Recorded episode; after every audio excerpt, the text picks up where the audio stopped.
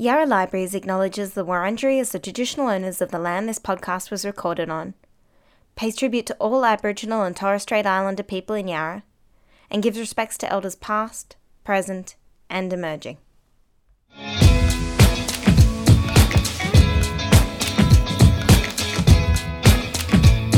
You're listening to a Yarra Libraries podcast. In partnership with Here Studios, we hold regular Kucha nights at Yarra Libraries, so we thought it was time we shared some of the recordings from our very first with you. The night's theme was a protest against forgetting, and our participants all interpreted the theme in their own way. From family history to futuristic proceedings to John Howard's Ladies Auxiliary Fan Club. But first, in case you're not familiar with Pecha Kucha, here's Community Programs Officer Eliza Coyle. Eliza, could you tell our listeners a bit about Pecha Kucha? Uh, sure, Megan. It's basically a format. You have 20 slides on PowerPoint, and there's 20 seconds allocated per slide. And so basically, the slides click over in the background per 20 seconds, and the speaker needs to speak to these slides. So it can be quite nerve wracking to keep up. So it's a really fun format. And it came originally from Japan um, designed by a man in an architectural firm because he said that architects talk too much. So the idea is to get to the point as quickly as possible and communicate an idea. Sounds fun. I'm kind of glad that I'm not presenting in that format in any way, but um, or even more kudos to the people who participated. Could you let us know a bit more about the theme that uh, speakers were well speaking to on the night? Sure, the theme was really important for the event. Um, it took a lot of negotiation between us and Here Studio and so what we came up with was basically a communal debate. So we wanted it to be local, we wanted it to be relevant, and we wanted to put people's opinions on the stage and put local residents on the stage as well. So the theme is in our culture, the process of forgetting is systematic. Indigenous histories and the basic human right of refuge are denied.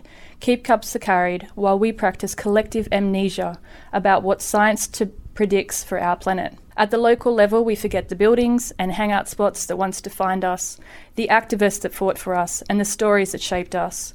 In this campaign against forgetting what must be remembered. And that was the theme that we had for the event.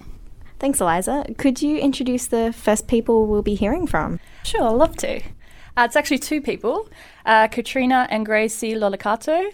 Together, they're the co directors of the Foundling Archive. Uh, the Foundling Archive aims to build on our understanding of Australian culture, identity, and experience by providing opportunities for anyone's perspective to be documented, conserved, and shared. Ready, set, oh, go. Okay. I'll say hello. Uh, my name's Gracie, and this is Katrina. Um, so, we and our brothers had a pretty fantastic childhood. Uh, Mum and Dad worked in the family business, uh, concrete plant in Thomastown with our grandparents, and we were surrounded by an amazing network of extended family and friends. Dad would tell us stories about growing up, a non Anglo kid, uh, really quite impoverished, on a farm in Swan Hill. Um, and there were stories of rat plagues and picking tomatoes before going to school, uh, but also really kind of tragic farm accidents and, and affairs and stories of botched backyard abortions. Um, there was always stories about dealing with kind of intolerance and racism at school and within the community there were stories of escape routes away from the prisoner of war camps in Tatura, and then there was the time he met the Queen.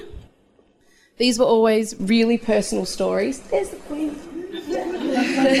These were always really personal stories, but they were punctuated with greater social historical meaning. So, Mum wasn't such a great storyteller. Um, she would go to op shops and markets, and she would bring home anything that she felt um, had a had a history of sentimental value, and she just couldn't bear to see this stuff being chucked out. Right. Mum's house was also the dumping ground for our extended family's stuff, everyday items, old family videos and photos and documents, just small household objects. Um, but these objects become sacred when they help keep knowledge and memory through generations. Wowzers! Um, Mum saved our granddad's key to that concrete plant. Um, she framed it and she kept it. And she, she kept it because it reminds her to tell us that my granddad worked in a job for seven days a week for 30 years that he, he absolutely hated. Um, he was an artist, a musician, a man of books.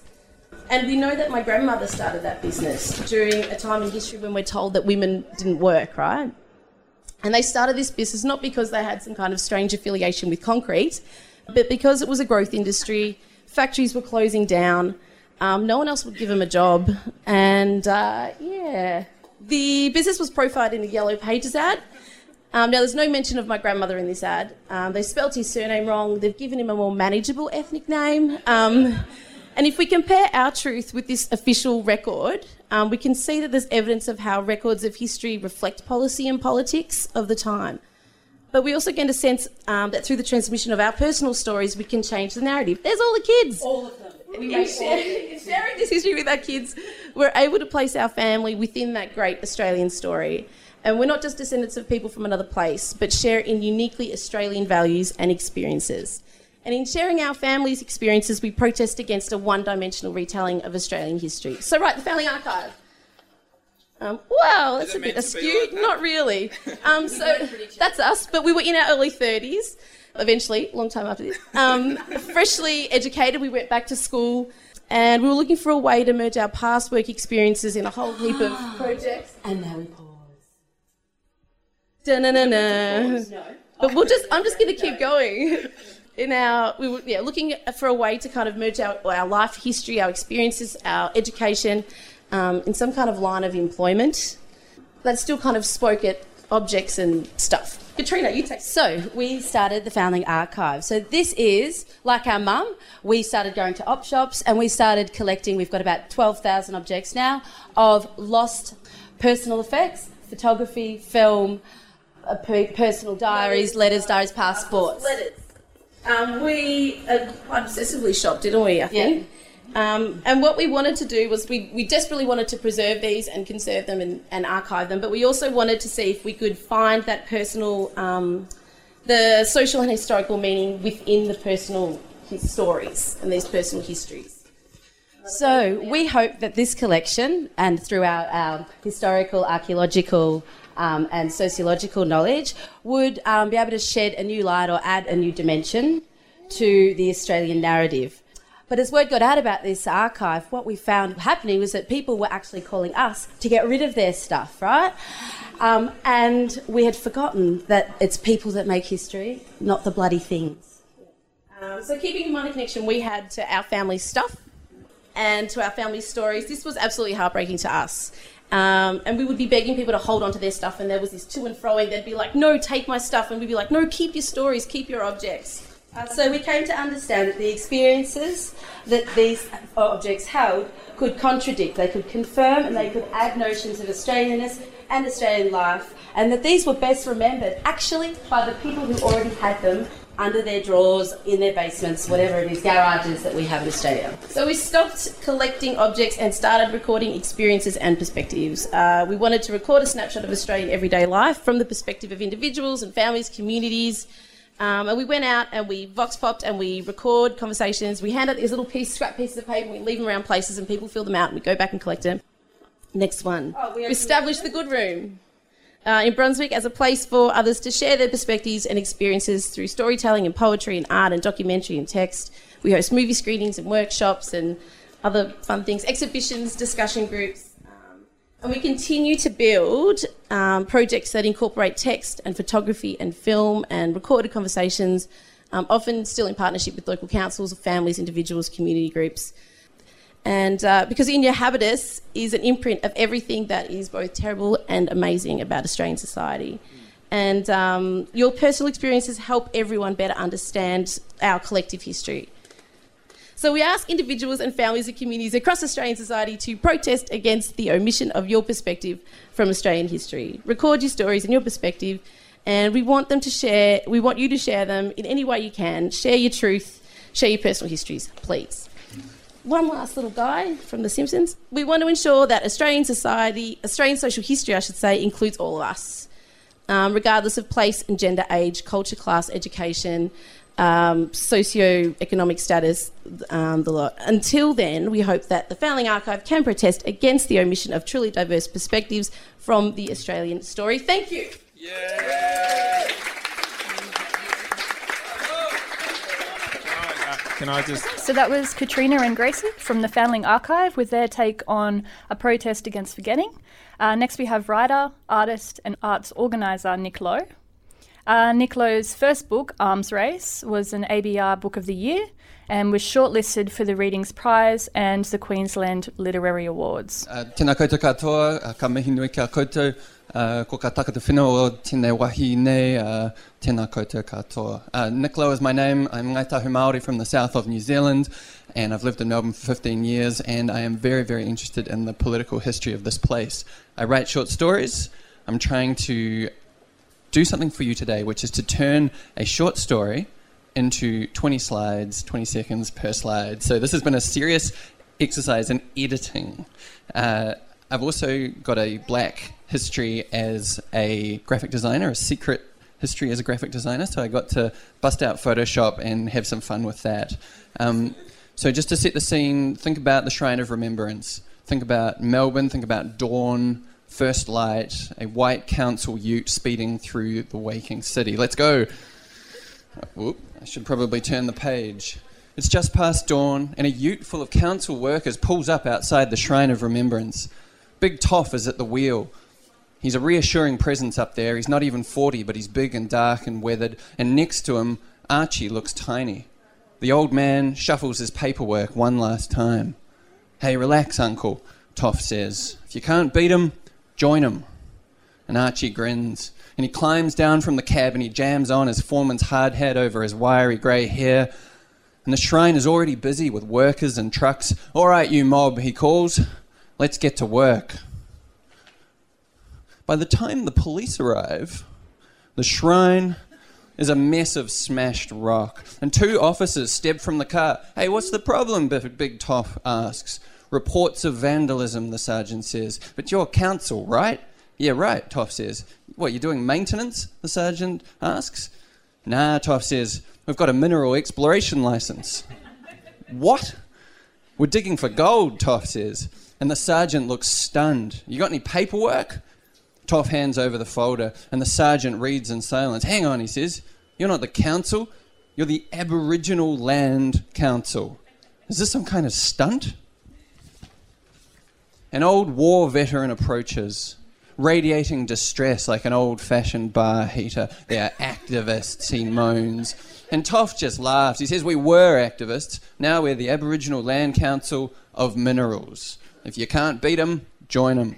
And if you don't believe me, call the Department of Crown Lands. The sergeant dials the number. and a bored operator puts him on hold. And after a long wait and a short conversation about GPS coordinates and application fees and an online complaint form, the sergeant hangs up in a rage. See, Archie calls, we've got a permit to do this. These are your laws, mate, so you're with us on this. Permits can be revoked, the sergeant says. Who are you? I'm Archie Ryan, the old man says. This is Archie Ryan. I'm the CEO. I know you. You're a serial protester, the sergeant says. Nah, we're done protesting, Archie says. No one gives a shit about land rights in this country anymore. This is a commercial mining operation. The old veteran steps forward, furious. But men fought and died for this country, he says. Why the bloody hell would you mine here? Mate, Archie says with a sour grin, we're hardly going to with our own land. That afternoon, the city explodes with outrage and confusion. News crews scramble, and wild rumours spread about plans to strip mine the MCG. And Andrew Bolt is spotted plagiarising Green's press releases opposing mining on sacred land. And only Tony Abbott distinguishes himself, giving a brilliant speech whereby he coins the phrase support all the diggers all the time, whatever they're digging. And at King's Domain, a crowd of angry pensioners surges up the hill, and mixed in with the protesters is a steady stream of sympathetic locals and activists, and the youth wing of Socialist Alliance digs a solidarity hole in the lawn, and a tattooed man with a great big red flag pushes forward and he says, This is a bloody good action. This isn't an action, Archie says. Yeah, good line, the man says. That'll confuse the bosses. I'm serious, you little shit. Archie says, This is a commercial mining operation. Piss off us bosses, we've got a press conference to do. Archie's amplified voice echoes across the domain. Afternoon, I'm Archie Ryan. I'm a Wurundjeri man and the CEO of the Aboriginal Land Council of Minerals. Today, the King Domain, King's Domain mine opens. we have every confidence that it will yield significant quantities of gold. And there are cries of shame. But it's clear, Archie says, that locals will support this mine because it will bring jobs and it will bring growth. Stand back a minute, would you? The cenotaph thunders to the ground. You're dead meat, a veteran screams. Now, Archie says, of course, old soldiers have legitimate concerns. I deeply respect old soldiers. The more time I spend with old soldiers, the more I consider myself their true friend. We recognize they have a rich and ancient culture, and though their culture is dying out, the mine will help preserve it for all time. First, we are offering work in the mine to all able bodied veterans. And once the shrine has been dynamited, we will donate fragments to the museum and plant two, two large commemorative shrubs. Mm-hmm. The bellow from the crowd this time is a physical force, and Archie begins to wind up his speech. He says, We look forward to working with veterans. We look forward to contributing to the nation's wealth and making a meaningful living for ourselves like you've always wanted. So thanks, and if you don't mind me saying, go f- yourselves. The crowd explodes, and the police line stumbles back under the onslaught. There are screams as pensioners go down beneath the hooves of police horses, and the old timers beat the cops back with their walking frames. We have to call this off, Toff tells Archie. They'll tear us apart. And Archie looks back and he sees that the work gang has emerged from the diggings in a huddle and they're carrying something towards the light and the police line disintegrates, and the crowd is upon them, and they all reach the light at the same instant, and the mob rears back when they see what it is that the workers are carrying. It is a huge slab of gold. as thick as Toff's enormous thigh, half a million bucks worth at least, dug from beneath the shrine. And for one brief moment, the crowd stands there in silent awe. And in that glittering pause, a microsecond before the Melbourne rush tears the city apart, each of them feels the ripe slink of blood in their veins and something else too, something huge and fierce welling up inside. Thank you.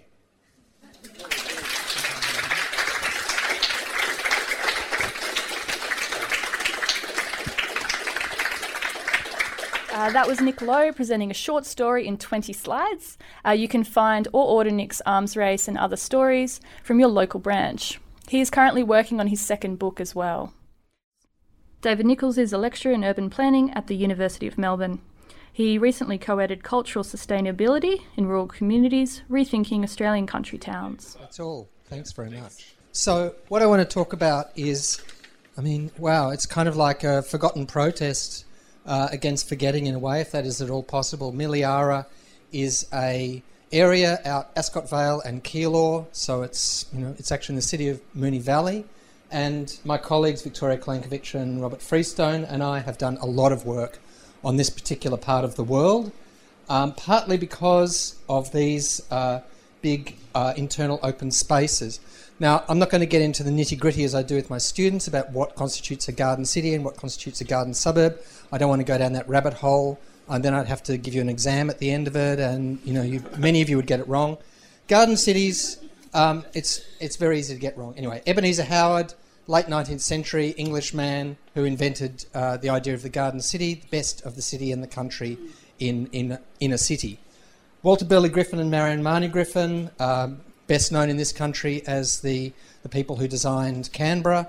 Uh, they lived in Melbourne uh, from around the time, about 100 years ago actually, the time of the First World War, uh, up until the mid 20s. And this is the last uh, plan that they prepared for any kind of suburban subdivision in, um, in Australia. The Milleara, this is the central part.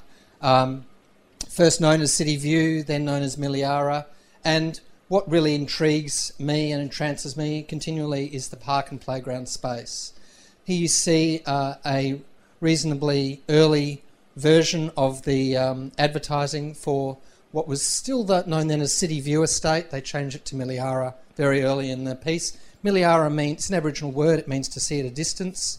Uh, it's from northern New South Wales. Uh, it has no special uh, relevance in Melbourne, and Miliara in northern New South Wales has more or less disappeared off the map. Here's a slightly later uh, advertising plan showing uh, some of the some of the land in 1939 there on the left, and the usual kind of boosterism nonsense. You see the um, over there a kind of a, a fake, it's not a perspective, but a, a kind of um, it gives you a false impression of how close it is to the city. And here's uh, here's yet another beautiful plan. See all the green, uh, and that's that's the thing that really entrances me. And of course, it's a feature of Griffin plans, and we see many of them. There's five, I think, in Melbourne.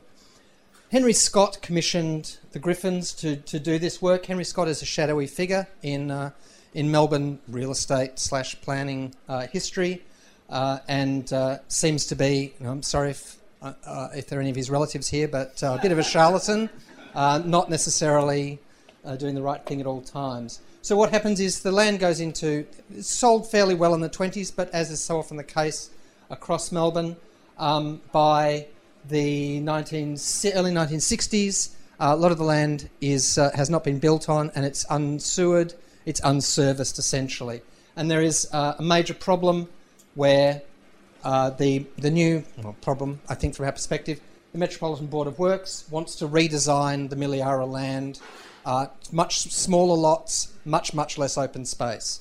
And uh, this is where you know people start talking about, well, this is a Griffin plan, and we need to preserve uh, that. The local council, the City of Keilor, and uh, the MMBW, they start doing things like redesigning the shopping centre. If you ever go up Milleara Road, you'll see Milleara Shopping Centre is up there um, staggeringly ordinary shopping centre. Uh, then again, you would say perhaps the uh, the original plan would not have worked anyway. Here's um, there's no such thing as a typical house in that area, but this is um, you know it's it's suburban heartland. Let's face it, and it's lower middle class uh, suburban uh, Keilor slash Avondale Heights. You know, I mean, it's just a it's a it's a random red brick house. Obviously, there's a lot of houses like this this guy up here on the right is uh, a man called Sam. He's a Macedonian born, uh, and he and some of his neighbours got together and they started using this uh, otherwise neglected interior park space to grow vegetables. And they gave um, the city of Moonee Valley in the 90s uh, an idea about these spaces. One of the ideas, well, this is city of Keilor here. This is uh, city of Moonee Valley. One of the ideas was this land, these these kind of park spaces um, are a nuisance, and we should get rid of them. And uh, so, uh, unless there's someone like Sam and his neighbours doing something there, we're we're just going to do things like uh, subdivide these spaces and turn them into either housing or um, a favourite is uh, old people's homes. So they are they're taking away the uh, the amenity by stealth in a way after. Uh, in the mid 60s, after having been kind of driven back by the protest of the people, um, they have started to move in and say, actually, these spaces could make rather nice, um, you know, residential areas uh, win-win because then we don't have to mow the grass in them. So I guess there's a what I, what I guess I'm trying to say about Milleara really, and this is what I've, we've been doing for a long time with our various works, is drawing attention to the fact that you know every every 20 years or maybe a little bit more, uh, the people of this particular area go, actually, we want to preserve what we have here. Uh, unfortunately, they tend not to have any kind of uh, community memory about what has gone on before. So you really have to go down deep into the uh, into the archives, for instance, the Public Records Office, or perhaps uh, things in the State Library. There's very little um, collective memory about these things. This is one of those old people's homes that uh, has been implanted in place of, of the open space. And I would tend to say that it, you know, historians uh, like myself and my colleagues um, really have to strive hard to make people aware of the past in these particular places. People tend to dismiss suburbia and they tend to think that suburbia is the same wherever you go. And to one, in one way, that is true. Uh, in another way, um, you can have absolutely extraordinary suburban spaces, such as um, this particular community garden, which uh, oddly enough, um, this is a this is a little a little bit like you know ending the story by saying then we got married, but um, I ended up joining the this community garden and being a, a part of the uh, the administrative the management committee as well. So I'm kind of I've kind of jumped in probably foolishly and, and got heavily involved. Um, I should have just been a, a, a idle, you know, side sidebar participant, but um, this has been um, one way in which the local community has kind of taken back control. And I'm writing the history of that particular community garden as well at the same time. So thank you very much. Thank you. That was David Nichols. Up next, we have Jason Tamiru, who will be introduced by Amon of Here Studio. Jason is a proud Yorta Yorta man, associate producer at Malthouse Theatre, producer of Black Cabaret, and associate producer of The Shadow King, co producer and programmer of Smith Street Dreaming, which we worked on once together, associate producer of Leaps and Bounds Festival. That's a lot of things. Event, and we were just chatting. He's just also been working the last year at the City of Yarra as the events uh, festival officer, um, the founder of the Melbourne Comedy Festival Deadly Funny program. Um, you're the producer of the Reconciliation Comedy Gala, and producer is Racism, the New Black. It is. Yeah. Um, producer Black Wiz. Correct. Yep. And Hip Hip Hooray, Deadly Style. Deadly style. And you received the VIPA 2012 Uncle Jack Charles Award and the British Council's National Indigenous Leadership Award. That'll be a viper. Yeah, that's right. Let me just segue. You just you just come back from your country a few weeks ago. Yeah. You had a bit of camping. Yeah. Bit of camping, yeah. Two. These these work all right, don't they? Yeah. I might just use that. Is. That's okay.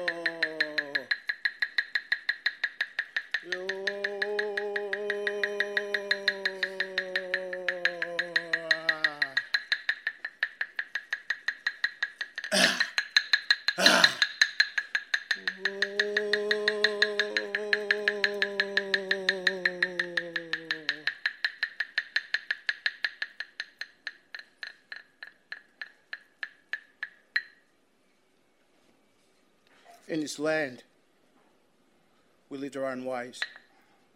Gi yakan, tanawa, kanolagi.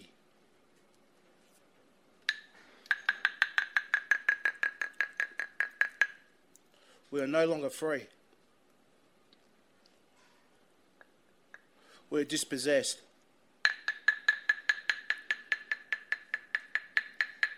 Bill Balak, Yam Balak. My language, my ceremony, my herons, my lands, me. All gone. Yo.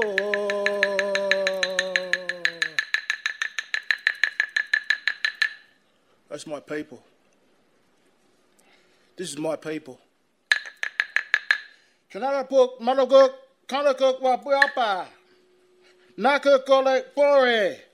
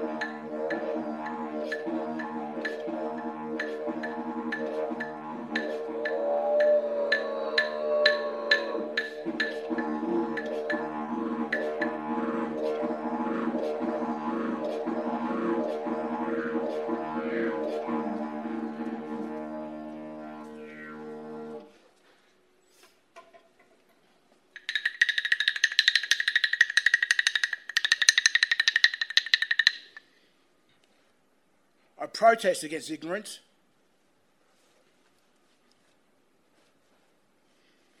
I protest against oppression.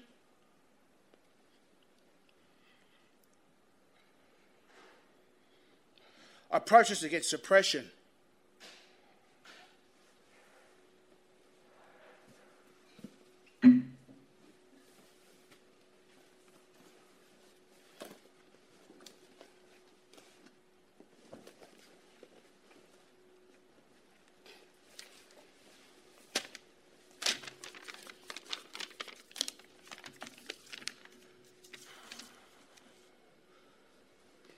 I protest against forgetting.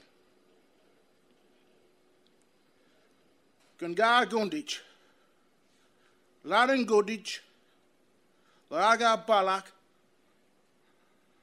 Tari Balak, Warren Balak, Young Balak.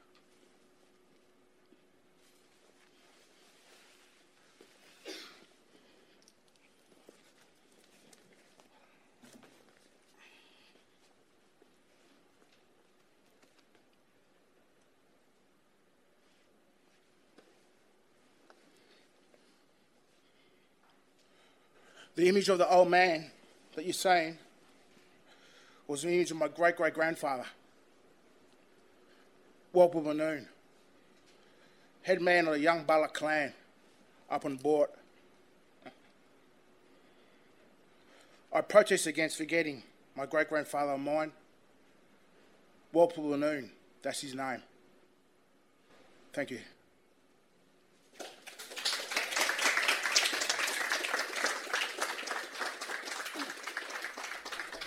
That was Jason Tamiru. You're listening to an off the shelf episode of the Yarra Libraries podcast. Up next, we have Liz Conor, again introduced by Amon Birrell.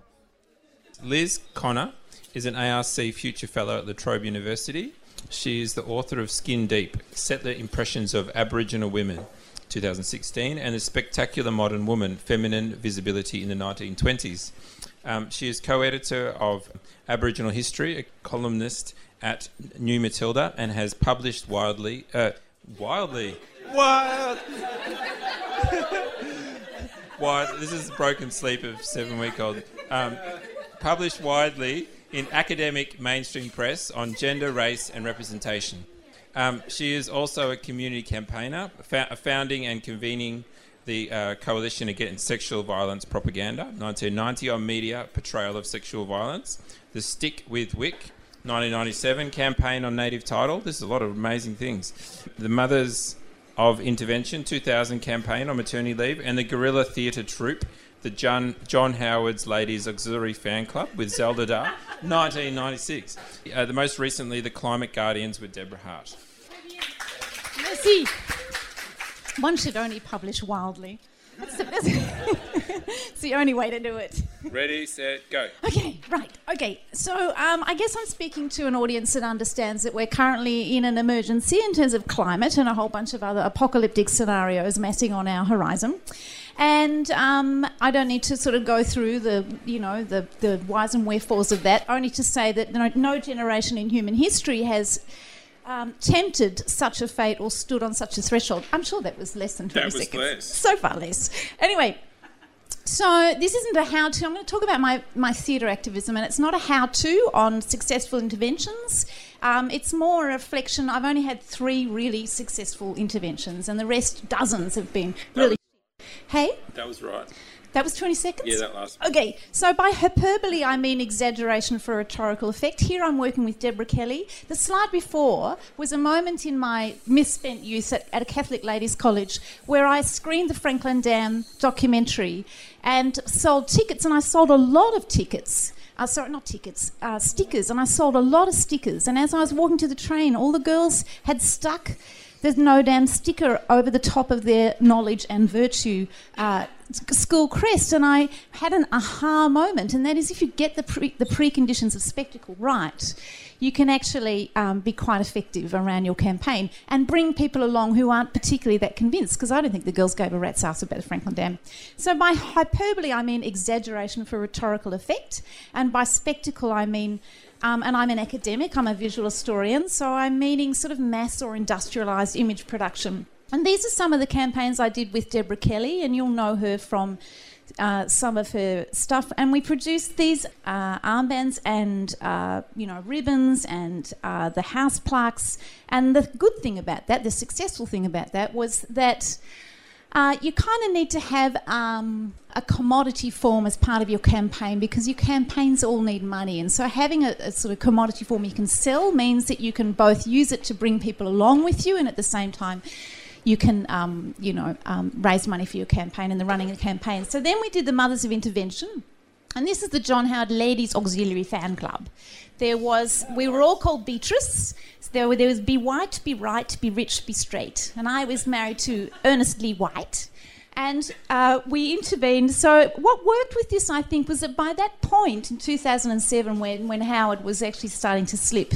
So this is the um, page three of the Age the next day after we intervened John Howard, and what we did was we just went to the hotel where he was staying. We parked our car behind the, the campaign bus, and we followed it to the tan, and then we got out, um, and we got out, and the cameras missed this moment, but I'll never forget it. so we got out. Oh, so now I have to jump ahead. This is, uh, I have to turn up. So this is my sister, um, Angela, and her house is burnt down in um, on the Black Saturday fires. And I see a strong correlation, and indeed the CS, CSIRO saw a strong correlation to um, climate change. I mean, bushfires happen in Australia, but 173 people. So I wanted to do some activism specifically around climate, and I wasn't feeling very funny about it anymore. In 2007, this beautiful young woman, Alana Beltran, had created this extraordinary visual spectacle called The Weld Angel. So I got in touch with her and asked if I could use that to create. I thought the climate movement was missing two things, and one's an anthem, and the other is a visual symbol. And I thought that the, the angel wings, because it's transferable, you can make murals of it, you can create, you know, badges, you know, you can, people can wear them easily enough. That we could create a sort of symbol for the climate movement around portending danger. I don't know why that's upside down now, but we opened the Lorne um, Sculpture Biennale and we're holding search and rescue flares. Um, and, uh, you know, that was actually quite. Um, it was effective, so it sort of was this crossover between art performance and um, and protest spectacle. And the point I want to make with this slide was we just kind of happened to run into um, poor Jerry Hall, who thought we were like Christian evangelists, who came running at her and she's like, oh, and we just said, we're atheists. And she went, visibly was relieved. So the point I'm making here about is about celebrity endorsement for your campaigns is that it can be highly mutable because she then went off and married Rupert Murdoch a few weeks later, and so we, we couldn't use her celebrity endorsement anymore. So here's the G20, and this was a big moment because as with the John Howard Ladies Auxiliary Fan Club, what we did at the G20 was get in the frame with a politician. Wherever there's a politician, there's going to be a lot of cameras. So you really want to get in the frame with them if you're wanting to make an impact with your spectacle. In this case, we didn't get in the frame of uh, Greg Hunt. We got up on his roof instead. um, but he's nowhere to be seen, and that was um, an intervention that didn't particularly work. It's a really great visual, but it never went anywhere. In Paris at Le Bourget, we really smashed it. And that was because when we went to Le Bourget, we were the only protesters outside the front of Le Bourget, the COP21 in Paris, right? We were the only protesters that got anywhere near it. And in fact, the second time we tried to get near it, we got thrown into buses and dragged off and arrested by the French police. But at this point, um, we they didn't know whether we were performers and part of the show, you know. So they let us stand at the very front, and as all the delegates got off, we're standing there with this big, you know, sign, cocktails like this, and they all got up and took selfies with us. So we really got through, you know, like this is Van Batten, she was one of the angels. This is the front page of Le Monde, that was the front page of The Age.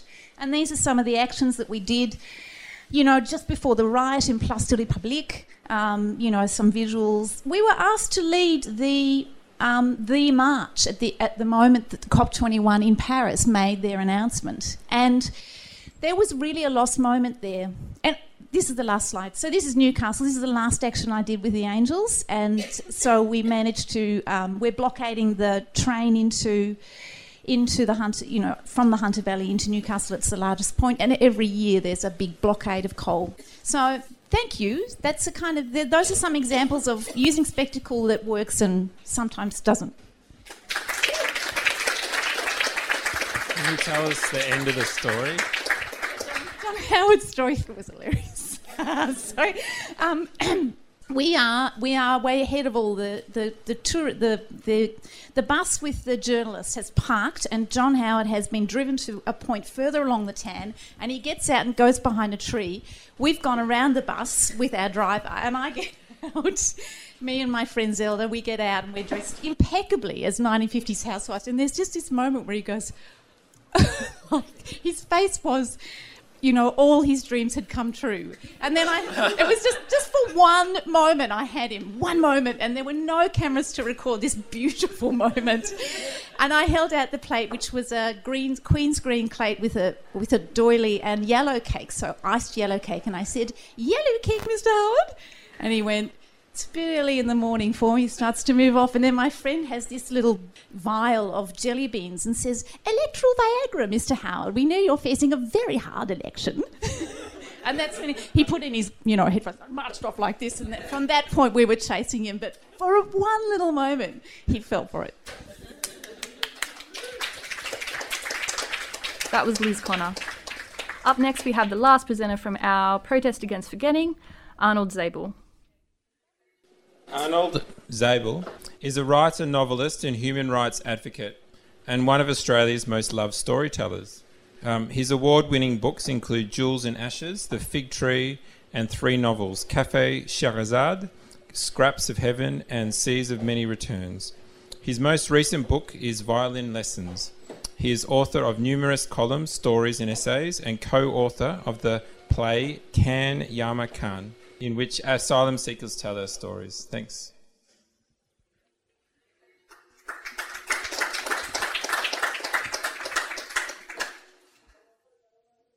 So these are photos that I took in 1986 on a journey to the borderlands of Poland and Russia. And so these are the photos you'll see. But the story I'm telling takes place about seven minutes walk from here in 387 Canning Street, North Carlton, where I grew up. And I lived in two worlds as a child. On the streets of Carlton, I was an Aussie kid hanging out with my Aussie mates. We had a lot of freedom to get up to no good. Our parents were so busy making a new life in a new world. But once through the door of their house, I was somewhere else. Another language was being spoken. In fact, English was my parents' sixth language, and the mother tongue was Yiddish, Mameloshen, mother tongue. There was a kind of magic about this. My mum used to be a singer in those borderlands, and my father was a Yiddish poet, which meant he could earn maximum one cent a year doing what he loved most. So he worked in factories and on Victoria Market, and um, hated what he was doing. But uh, would spend his time at night writing and reading his beloved Yiddish poets. Yiddish language, I think the thing I loved about Yiddish were, the insults. Uh, I hope an umbrella goes into your stomach and opens up. and my mother would reply, I would hope you lose all your teeth, but one tooth should remain so you can have a toothache. May your feet be made of wood, your stomach contain water, your head be made of glass, so when your feet catch fire, your stomach will boil and your head will explode. and your eyes pop out. But there was another side to it. My mum waking up from a dream, yelling, Mama, Mama, photographs.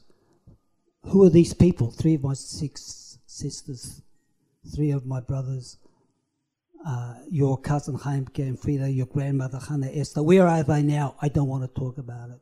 I grew up in a house of ghosts and that dream, Mama, Mama. And one day I crept down the passage and I heard her say, and tell my father, I've just had that dream. My village is on fire and I'm running from the flames of my brothers and sisters, and one by one they fall until I'm the last one left running. And then I knew there was a missing link in the ancestral chain four grandparents that were wiped clean from the face of the earth. Then I knew also that one day I would do a journey. And so in 1986, I finally did that journey. Trans Siberian back to the borderlands. And I went back where? I went back to the places I would hear my parents and their old world friends talking about in the distant kitchen over endless glasses of tea and the occasional nip of vodka, and I heard these words Bialystok, Bryansk, Orly, Grudek, Bielsk. This was my dreaming. This is a land of dreamings. The protest against forgetting is the protest against forgetting our dreamings. We're a nation of immigrants and indigenous people, a new world with an ancient past, a grand symphony with many melodies. And each one of us, each one of us have song lines that go back somewhere else. And in that somewhere else, there is both light and there is darkness. There is the gate of death and genocide. And there is also the last six Jews in the city of Bialystok on the borderlands. There is also light, a beautiful landscape. There is also a place which, when I finally crossed that border, looked back at me on the one hand with a sense of recognition. Yes, these are the places my parents talked about in that kitchen in 387 Canning Street. And it's beautiful, far more beautiful than I ever imagined, but at the same time, it is far more devastating. And when I returned from that journey, I returned with the maps of my childhood.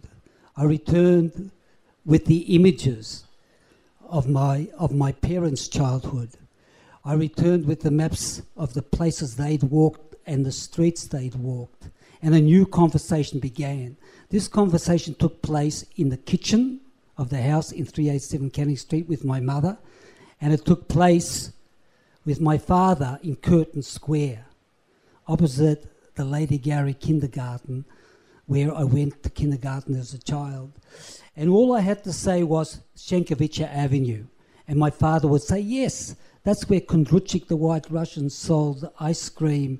And that's where we went to the Palais Theatre on a Saturday night.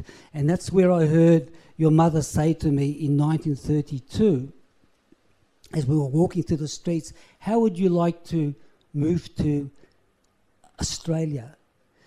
I have a sister living there and she can get a permit. And so they did that journey never knowing that they would never again see their Bialystok.